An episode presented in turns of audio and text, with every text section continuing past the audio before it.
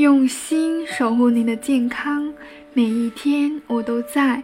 您好，我是您的健康小管家景红，欢迎收听减肥说。如果你喜欢减肥说分享的每一次内容，记得订阅关注我的栏目哦。不知道大家还记不记得杜海涛说过的一句话：“我不是虚胖，我是 strong。”对于胖子的划分呢，我们分为虚胖，也就是水肿和真的胖。什么叫虚胖呢？我举下例子吧，比如这样的状况呢：晚上喝了水，早上我们的双眼皮呢肿没了；还有就是周末躺一天，镜子里的脸就成了海绵宝宝；开会一整天，晚上的小腿能比早上粗一圈；还有的女性朋友更奇怪。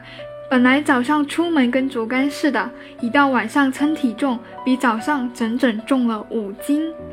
到底什么情况呢？其实这就是虚胖，也就是今天我要讲的主题——水肿。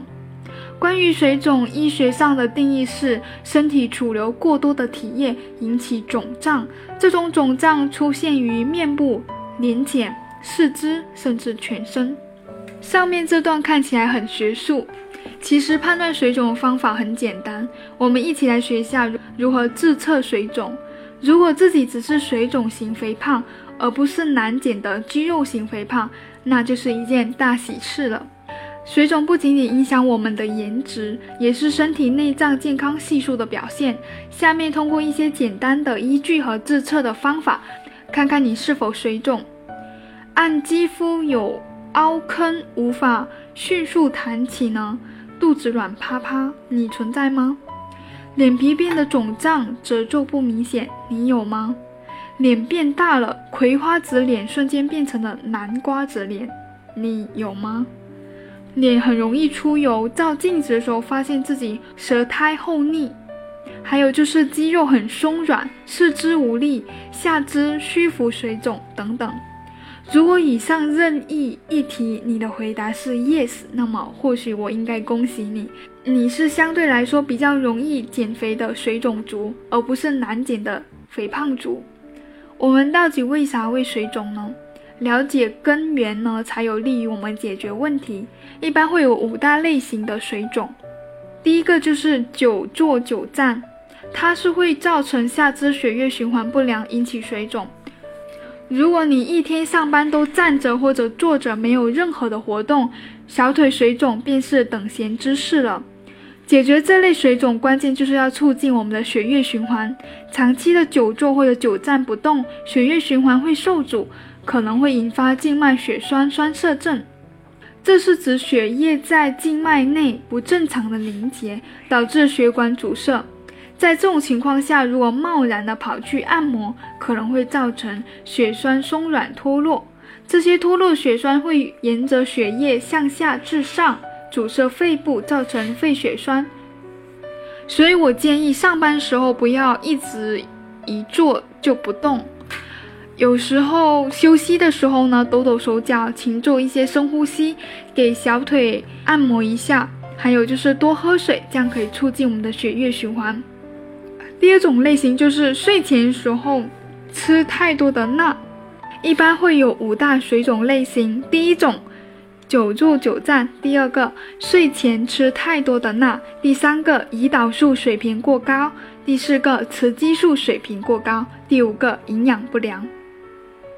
除了上面五种常见的水肿呢，还有人会因病水肿，比如说吃降压药。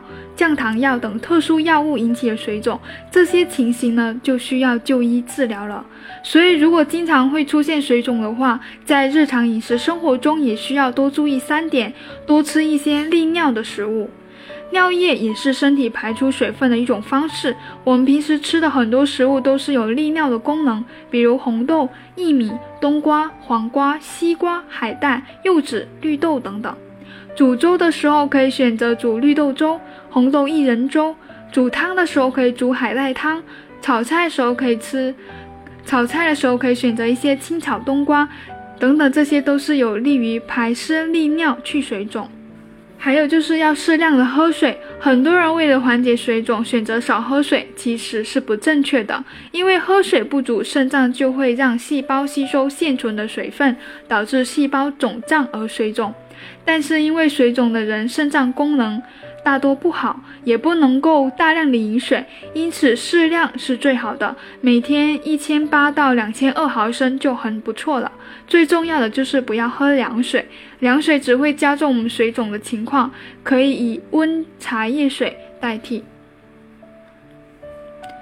还有就是要多运动，运动排汗呢是消水肿的最好的方法。没有之一。运动的时候最好微微出汗，能够起到最佳的排汗效果。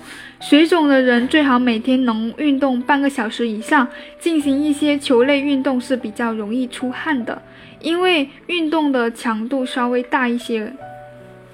水肿并不是真的胖，只要你改善一些自己生活的不良习惯，并且饮食和生活上多注意呢，都是很快就可以消除的。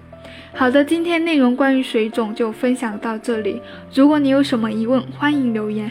我是您的健康小管家景红，下期见。